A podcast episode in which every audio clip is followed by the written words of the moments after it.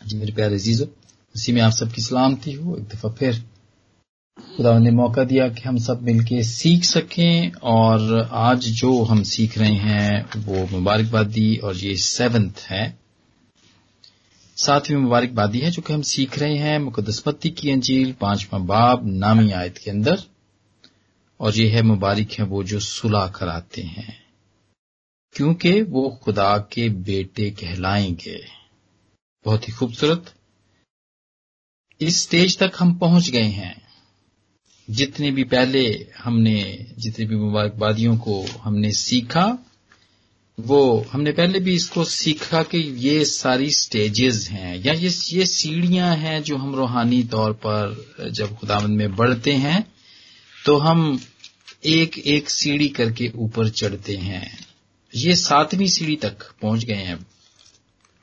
मेरे जीजो जब हम दिल के गरीब हो गए, जब हम गमगीन हो गए, जब हम हलीम हो गए, जब हमने रास्तबाजी को ढूंढ लिया और उसकी भूख प्यास रखते हैं, और जब हम, मेरे जीजो यहाँ तक पहुँच गए कि रहम दिल हो गए हम। हम पाक दिल भी हो गए। तो ये सातवां जीना है जो हम चढ़ते चढ़ते वहाँ तक पहुँच गए हैं कि हम अब सुलह करवाने वाले बन सकते हैं। इतने ब्लेसड हो गए हैं। यहाँ इस मुकाम तक पहुँच गए हैं। ये दर्जा बदर्जा खुदाबंद में बढ़ने की बरकत है ये मेरे जीजो मुबारक है वो जो सुलह कराते हैं, क्योंकि वो खुदा के बेटे कहलाएँगे। बहुत सारी पाकलाम के अंदर बहुत सारे, बहुत सारा पाकलाम भरा पड़ा है, बरकतों से, ब्लेसिंग से और लानतों से भी भरा पड़ा है। और उसमें से ये खुदाबंद ने, खुदाबंद यसू ने हमें एक और मुबारक होने की या ब्लेसड होने की एक और, एक सोर्स हमें बताया कि एक ये भी सोर्स है। कि अगर हम सुलह कराएँगे तो हम मुबारक भी होंगे और हम खुदा के बेटे भी कहलाएँगे।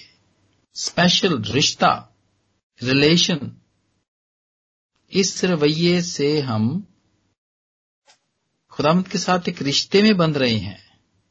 खुदा के बेटे कहलाएँगे। और लेकिन इसका एक दूसरा रुख भी है, जो ये है कि अगर हम अगर हम सुलह नहीं भी करवाते या जो कुछ लोग होते हैं, वो लड़ाई कराने वाले होते हैं। वो बस इधर बैठ, उधर बैठ, इधर बात कर, उसके खिलाफ उसको भड़का, इसकी गौसिप कर, उसकी कर। तो वो क्या होता है? वो वहाँ पे बदमनी हो जाती है, लड़ाई हो जाती है। वो सुलह नहीं होती है। वो वो लोग खुदा के बेटे नहीं कहलाए जा सकते। और खुदावंद ऐसे रवैये को पसंद नहीं करते और वो उनको बेटे और बेटियाँ भी नहीं कहते। लेकिन जो सुलह कराने वाले हैं उनके लिए ये है कि वो खुदा के बेटे और बेटियाँ कहलाते हैं। खुदा के साथ एक रिश्ता। हम ये ये रवैया हमें खुदावंत के साथ एक रिश्ते में जोड़ता है। बाप और बेटे या बेटियों के रिश्ते में जोड़ता है? और मेरे जीजो रिश्ते का तस्वर खुदा के साथ रिश्ते का तस्वर सिर्फ़ मसीहत में ही है। और कहीं नहीं पाया जाता। कोई नहीं इसको समझता कि हम इतने करीब भी हो सकते हैं, अपने खुदा के हम उसको अब्बा कह सकें, हम उसको अब्बा कह के पुकार सकें। ये स्पेशल ये एडवांटेज हमें हासिल है, सब मसीहों को हासिल है कि हम ही उसे अब्बा कह सकते हैं। करीबी रिश्ता और बहुत ही करीबी, बहुत करीबी रिश्ता। और मेरे जीजो जब हम एक घर में जब जैसे रहते हैं खानदान में जब रहते हैं फैमिली में रहते हैं तो आ, हम हम हम हमें हम जानते हैं कि हमारा बाप क्या चाहता है हमसे। हमें पता होता है उसकी पसंद का और उसकी नापसंद का पता होता है। हमें यह भी पता होता है कि उससे हमारा कौन सा एटीट्यूड पसंद है? उसके कौन से गोल ऑब्जेक्टिव्स हैं? हमें ये पता होता है, बेटा होते हुए हम हम बाप को को जानते हैं, उसकी बहुत सारी बातों को हम जानते हैं। और यही अच्छी बात है रिश्ते की, क्योंकि हम उसको वेरी क्लोजली उसके साथ रहते हैं, उसको क्लोजली देखते हैं। और मेरे चीज़ों जो नहीं समझते, जो खानदान में फैमिली में रहते हुए, जो बाप को नहीं समझते उनको ज़रूरत है कि वो समझें कि बाप उनसे क्या चाहता है, या बाप के गोल्स क्या हैं, उसके ऑब्जेक्टिव्स क्या हैं, वो अपने बच्चों से क्या चाहता है। बड़ा ज़रूरी है उसके मकसद को जानना, और उसके मकसद इस पाकलाम में भरे पड़े हैं। हमें जगह जगह पे बताए गए हैं कि उसके क्या मकसद हैं। और वो चाहता है कि हम उसके कंट्रोल में रहें। और अगर हम उसे नहीं समझते, उसके मकासद को नहीं समझते और उसके कंट्रोल में नहीं रहते तो फिर ये रिश्ता कमज़ोर होता चला जाता है और होते होते ये रिश्ता टूट भी जाता है। जब हम उसके फरमबरदार नहीं रहते हैं तो हम, वो हमें दूर कर देता है या हम ही भाग जाते हैं उससे। हम रिश्ते में नहीं रहते हैं। हमारी उसके साथ शराकत नहीं रहती है, मेरे जीजो मुकदस जोना का खत, पहला बाब, और उसकी छठी आयत में लिखा कि अगर हम कहें कि हमारी उसके साथ शराकत है और फिर तारीकी में चले तो हम झूठे हैं। लायर, बड़ा ये सख्त लफ्ज यहाँ पे लिखा गया है कि हम झूठे कहलाते हैं। और फैमिली में रहते हुए बिल्कुल मैं तो इसको इसी तरह पिक्चर में कर रखूँगा कि जब हम खानदान में रहते हैं, जब हमारे भाई बहन हमारे साथ होते हैं, हम बाप के साथ रहते हैं तो सबको पता होता है कौन बाप का प्यारा है, कौन बाप का प्यारा नहीं है, किससे बाप खुश नहीं होता है। पता चल जाता है। इसी तरह ही रूहानी ज़िंदगी में भी मेरे जीजो, जब हम कलीसियाई तौर पर रहते हैं तो हमें पता चल जाता है, बाप किससे खुश है, किसको चाहता है, कौन बाप के मकसद को समझता है, उसे पूरा करता है और कौन नहीं पूरा करता, और किससे बाप खुश नहीं है।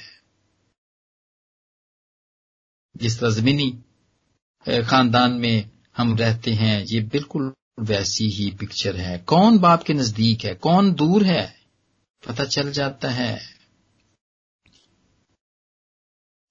कौन बेटा बनता है कौन बेटा नहीं बनता? मेरे तो इसके अनुसार बाप से नजदीकी और रिश्ते को निभाने से है।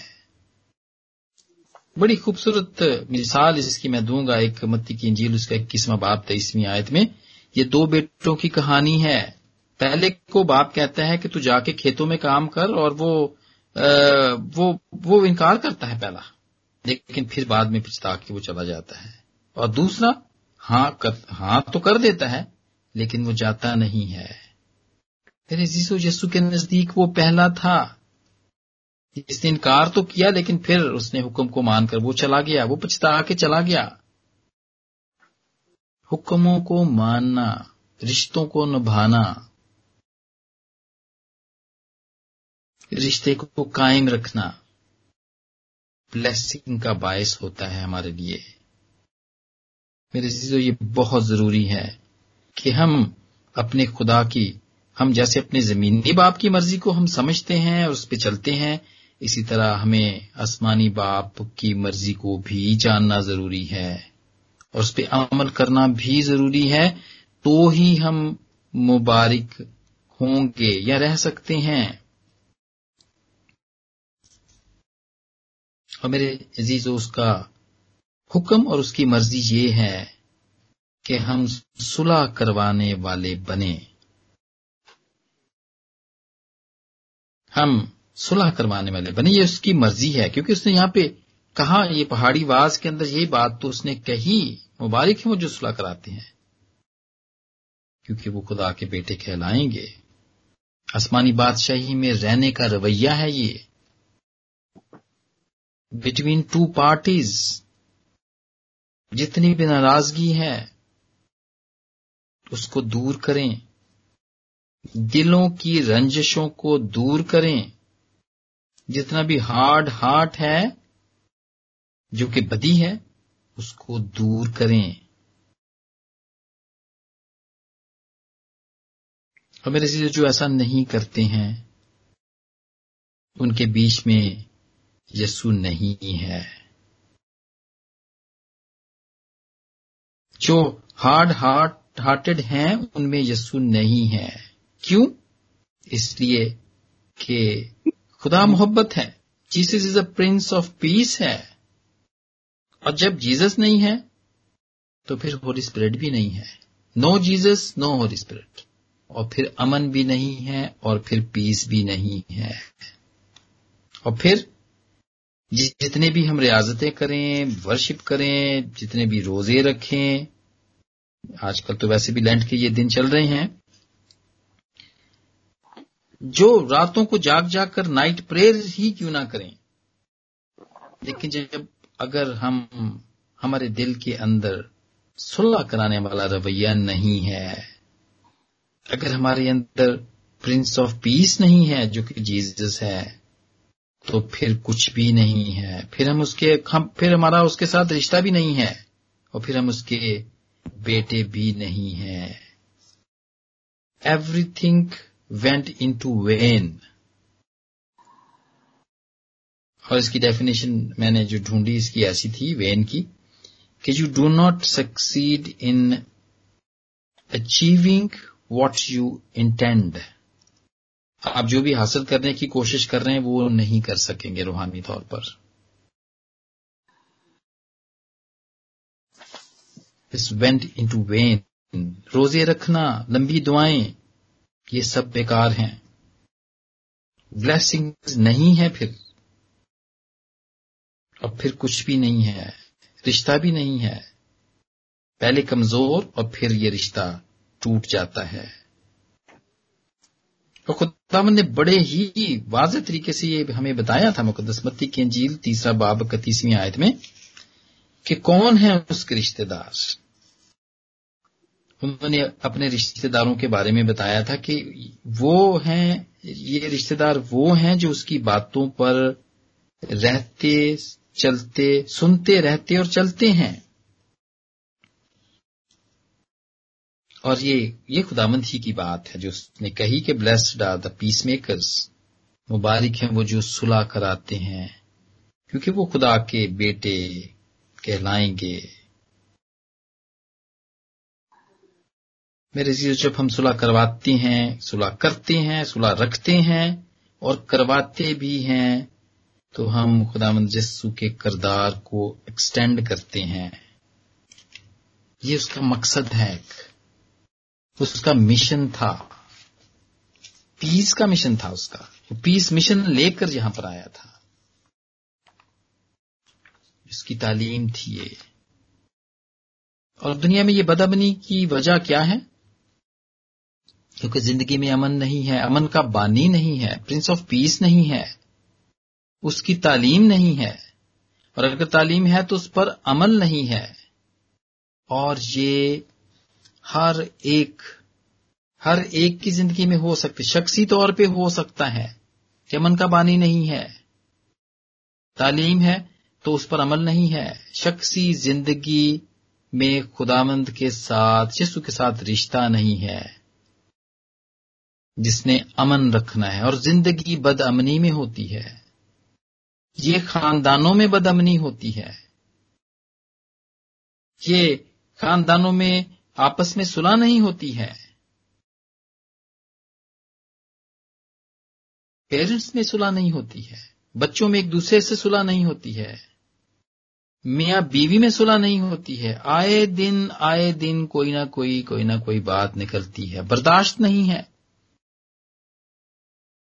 इसलिए कि अमन का बानी नहीं है। उसकी तालीम अगर है तालीम तो हर एक को, तालीम तो शैतान को भी बहुत है। ये बड़े बड़े आप देखें, आलम हैं जो कि डिबेट करते हैं, और वो मसीही नहीं है। लेकिन वो तालीम पर अमल नहीं करते। वो नहीं है। कौमों में प्रिंस ऑफ़ पीस नहीं है, और उनकी कौम कौम के अंदर बदमनी है, और इवन के कलीसियाओं के अंदर भी। कलीसियों के अंदर भी प्रिंस ऑफ़ पीस नहीं है। और जैसा कि मैंने पहले आपके साथ शेयर किया कि जब फिर प्रिंस ऑफ़ पीस नहीं है तो फिर उसका होली, फिर उसका उसका पाकरू भी नहीं है, जो कि मददगार है, जो कि हमारी मदद करता है। क्योंकि वो ही तो है जिसको जो देता है पाकरू और जब वो ही नहीं है, उसके साथ ही रिश्ता नहीं है तो फिर उसके, उसकी रूह को जितना मर्ज़ी पुकारते नहीं फिर वो भी नहीं है। जी मेरे अजीजों, अगर ऐसी सूरत हाल है तो फिर हमें हमें क्या करना चाहिए? हम इसको कैसे, हम इसको कैसे ठीक कर सकते हैं? कैसे ब्लेसड हो सकते हैं? मेरे अजीजों कराम की बहुत सारी बातें सिर्फ़ ईमान पर ही नहीं है, बल्कि अमल पर भी है। अमल पर, अमल अमल पर अमल करने की बात है, एक्ट करने की बात है। तालीम है, ईमान है, लेकिन अमल के बगैर कुछ भी नहीं। और हमने बड़ी खूबसूरती पादी, खूबसूरत स्टडी हमने पादी, गिलबर्ट से सीखी, सुनी। और याकूब का खत, उसका दूसरा बाप सत्रहवीं आयत मेरे भाइयों, अगर कोई कहे कि मैं ईमानदार हूँ, मगर अमल ना करता हो तो क्या फ़ायदा? क्या ऐसा ईमान उसे निजात दे सकता है? नहीं नहीं दे सकता। सबसे पहले फ़र्स्ट ऑफ़ ऑल हमें क्या करना है? हमें सुलह करवाने वाला, जो सुलह करवाने वाला है, खुद ईमान और मत, और अमल का मतलब समझता हो। इसकी डॉक्ट्रिन को समझता हो वो। सुलह करवाने वाला ऐसे ही तो नहीं बनता, अगर घर के अंदर उसका झगड़ा है, रोज आए दिन, हर बात के अंदर तू तू मैं मैं और खचाओ हो घर के अंदर, माहौल ठीक ना हो, और वो चल पड़े सुलह कराने के लिए तो he is not a blessed वो कैसे ब्लेसड हो सकता है? वो कैसे दूसरों की सुलह करा सकता है, जबकि पहले उसकी सुलह नहीं हुई है? पहले खुद अपनी सुलह करने की ज़रूरत है। घर से चैरिटी स्टार्ट फ्रॉम होम घर के अंदर सुलह करें। अपने बच्चों के साथ अगर नाराज़ हैं, अगर बच्चे नाराज़ हैं, माँ बाप से तो बच्चे सुलह करें माँ बाप पेरेंट्स से। और अगर पेरेंट्स को ऐसी शिकायत है तो बच्चों को बिठा के उनके साथ सुलह करें। फिर मियाँ बीवी सुलह करें। और मेरे चीज़ों, अगर खुदा, अगर जीसस, अगर वो राज़ी नहीं है, अगर उसके साथ आपकी सुलह नहीं है तो उसके साथ सुलह करें, उसको मनाएँ। एक्शन करने की ज़रूरत है। और बहुत सारे बहुत सारे फैमिलीज़ या लोगों में ये देखा जाता है कि वो नाराज़ तो हो जाते हैं, फिर उनको समझ नहीं आती है कि मनाएँ कैसे। उनको ये बहुत मुश्किल लगता है। नाराज़ होना तो उनको बहुत ही आसान, उनके लिए आसान है, लेकिन समझ ही नहीं आती उनको कि वो फिर अब ये इस रिश्ते को कैसे बहाल किया जाए, कैसा जोड़ा जाए इसको। कैसे दोबारा से वो इसी रिश्ते में वापस आ सकें। मेरे अजीजो ज़रूरत है। इस बात का इकरार करने के लिए कि मैं अपने बाप के पास जाऊँगा और उसे कहूँगा कि मैं तेरी नज़र में और खुदा की नज़र में गुनहगार हूँ। माफ़ी मांगने की ज़रूरत है। बड़ा ज़रूरी है। बड़ा ज़रूरी है कि हम पहले खुद ब्लेसड हों। पहले हमारे अंदर अमन का अमन का जो प्रिंस ऑफ़ पीस अमन का बानी है, वो हो। ज़रूरी है। अगर वो नहीं है तो फिर हम, फिर फिर हम सुलह भी नहीं करवा सकते। फिर हम ब्लेसड भी नहीं हो सकते और ना ही हम खुदा के बेटे कहला सकते हैं। हम खुदा यस्सु के फॉलोअर हैं। हम उसके पीछे चलने वाले हैं। वो प्रिंस ऑफ़ पीस है। जसाया के नामे बाप की छठी आयत में नबुवत की आँख से जसाया कहते हैं कि वो सलामती का शहजादा होगा। बहुत साल पहले, सौ साल पहले उसने ये बात कह दी थी कि वो सलामती का शहजादा होगा और वो है। और इसी सलामती के शहजादे ने प्रिंस ऑफ़ पीस ने फकीयों और फरीसियों की, गुनहगारों की टैक्स कलेक्टर्स की, आलमों की, जिसमें नेकोदिमस भी था, बीमारों की, अंधों की, कोड़ियों की, उन सब की सुलह बाप के साथ करवाई। उसने ये काम खुद किया, जो भी वो क्या कहा उसने, उसको करके दिखाया उसने।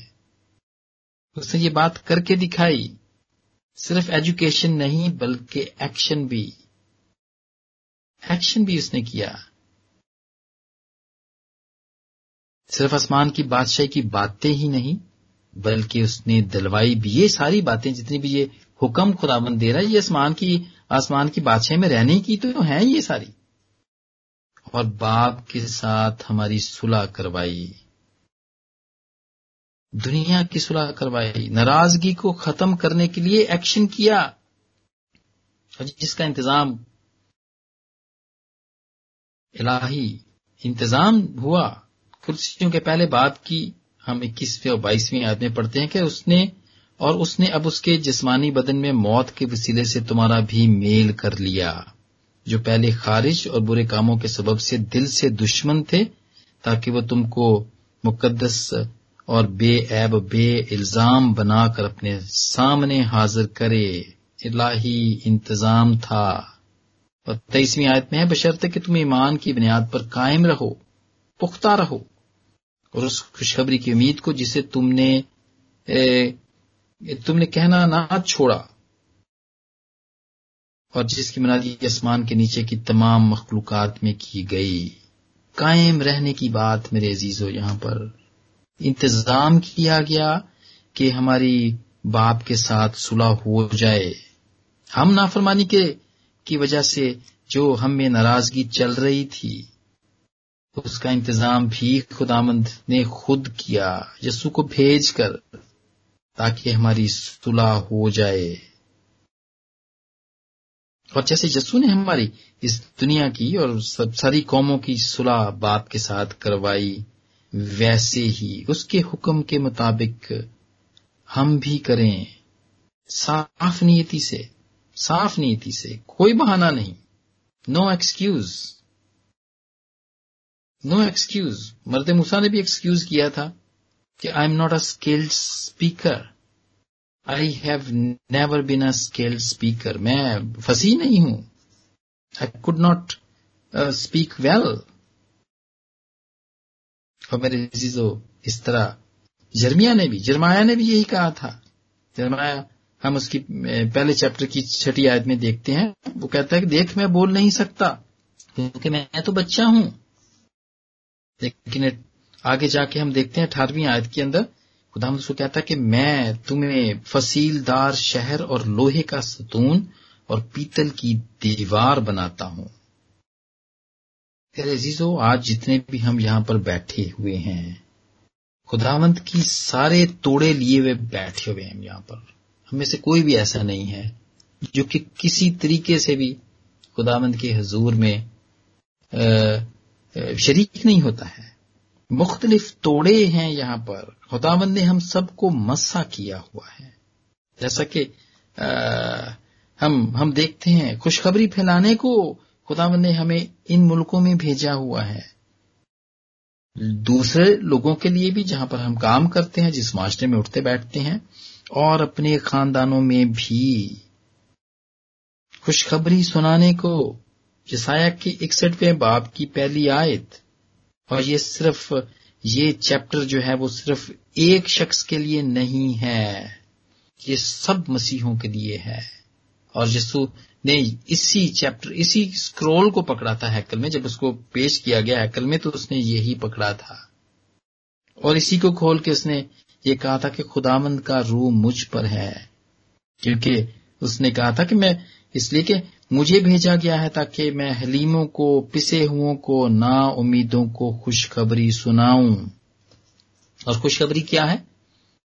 सुलह की खुशखबरी, खुदा के साथ मेल की खुशखबरी। ये था, ये ये उसका ये उसका मिशन है। हम सब के लिए उसका एक जो सबसे बड़ा ग्रेट कमीशन जिसको कहते हैं बत्तीस मत्ती के अट्ठाईसवें बाप की, बीसवीं आयत में, ये खुदाम यसु का हमारे लिए है। ये इकसठ बाब की जो ये आयात हैं, ये हमारे लिए भी हैं, मेरे जीजो हम खुदावन तो हमें अपना कलाम दे गए अब ये हमारा काम है खुशखबरी को सुनाने का, सुलह कराने का। और ग्रेट कमीशन में, जैसा कि आपको पता है कि उनको, खुदावंद ने कहा कि उनको तालीम दो कि जिसका हुक्म मैंने तुम्हें दिया है, उस पर अमल करें।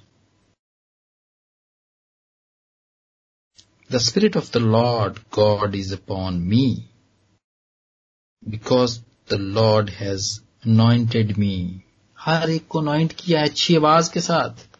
शायरी करते हैं, यहाँ पर लिखते हैं, गीत बनाते हैं, खूबसूरत कलाम पेश करते हैं। खूबसूरत आवाज़ में बाइबल की रीडिंग की जाती है। ये हम सब पर, ये हम सब के लिए है। जिसाया सिक्सटी वन। मेरे जीजो क्यों? क्यों हम खुशखबरी दें? क्यों हम सुलह का पैगाम दें? क्यों? टू प्रमोट हार्मनी हम आहंगी। इसलिए अबरानियों के बारे में बाप की चौदहवीं आयत में, सबके साथ मेल मिलाप रखने और उस पाकिजगी पाकिजगी के तालिब रहो, जिसके बगैर कोई खुदामंद को ना देखेगा। मेल मिलाप रखने से मेल मिलाप तो अगर घर में ही नहीं है, मियाँ बीवी में ही नहीं है, ना उसने उसकी बर्दाश्त करनी है, ना मियाँ ने, ना बीवी ने एक दूसरे की बर्दाश्त करनी है तो कहा फिर तो मेल मिलाप हुआ ही ना ना। चाहे कैसी भी खिदमत हमें मिली हुई हो मेरे जीजो जब एक दूसरे का ख्याल ही नहीं रखना है तो फिर कैसा मेल मिलाप? ज़रूरी है कि उस पाकिजगी के तालिब रहो जिसके बगैर कोई खुदामंद को ना देखेगा।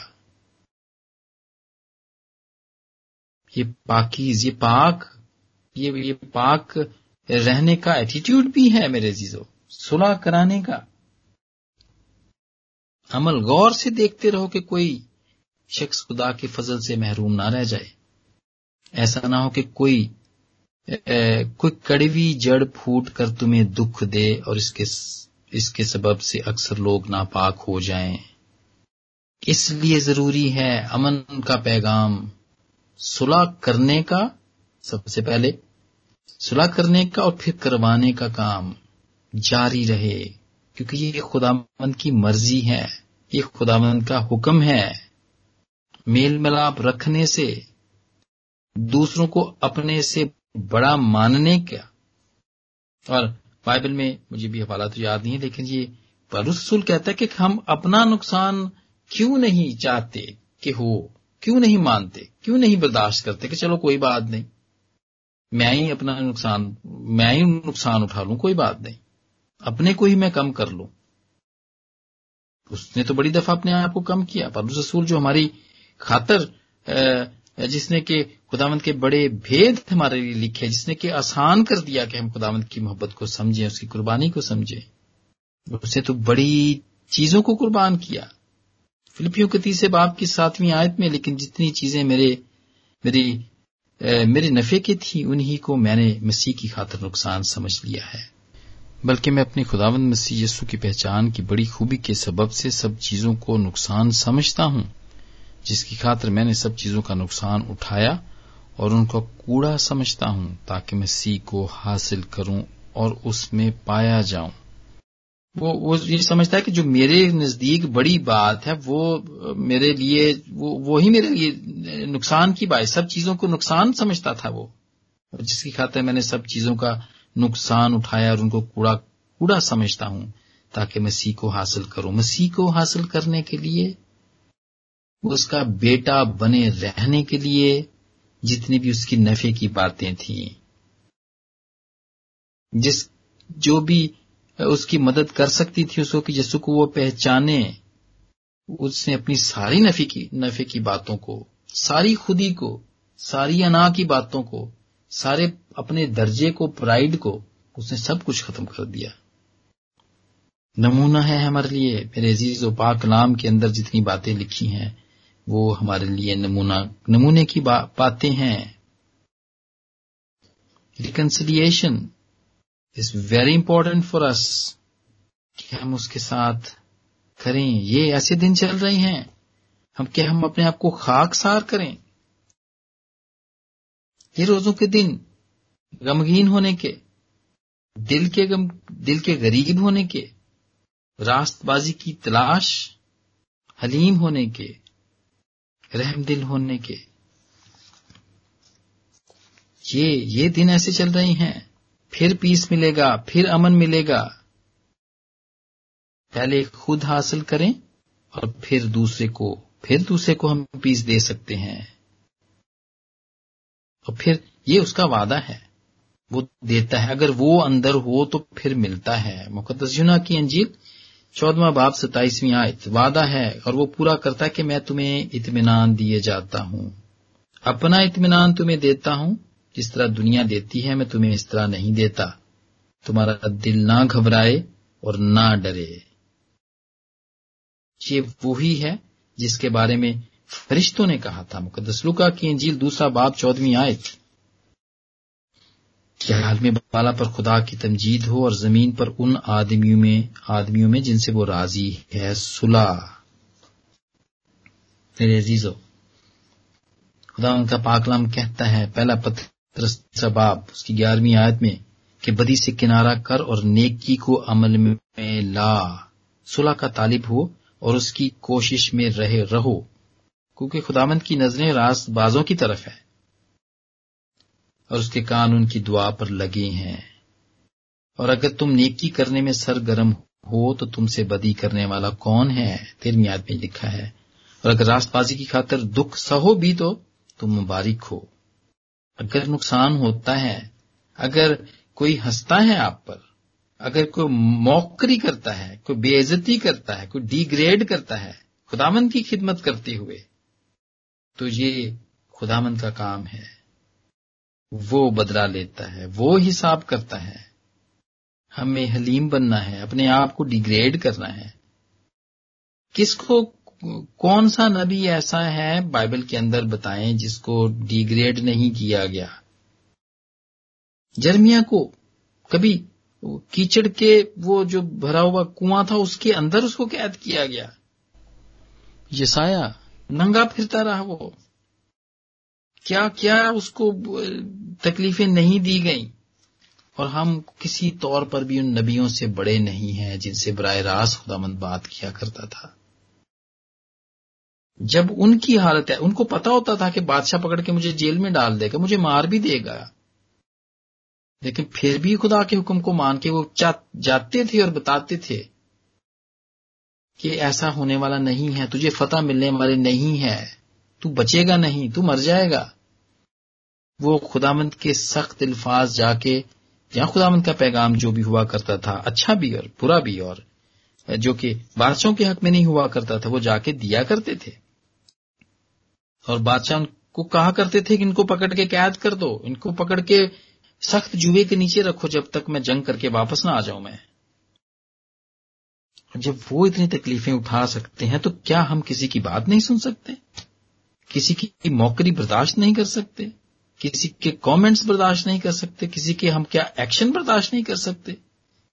ये पीस तब तक नहीं मिल सकता मेरे जीजो जब तक हम हमारे अंदर खुदामद यसू ना हो, जो कि प्रिंस ऑफ़ पीस है।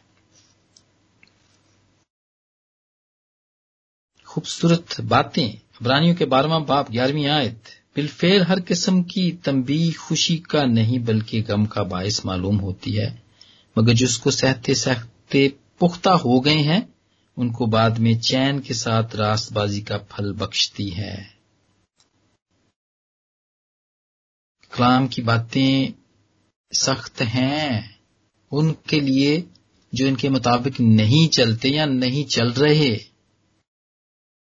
और ये शुरू में लगती हैं। ये ऐसे ही लगती हैं। तभी वो खुशी की बातें नहीं लगती हैं, बल्कि गम का बायस मालूम होती हैं, जैसे कि अबरानियों बारे में बाप की ग्यारहवीं आयत में लिखा हुआ है। लेकिन जो उसको सहते रहते हैं, वो पुख्ता हो जाते हैं, और उनको बाद में चैन के साथ रासबाज रासबाजी का फल मिलता है।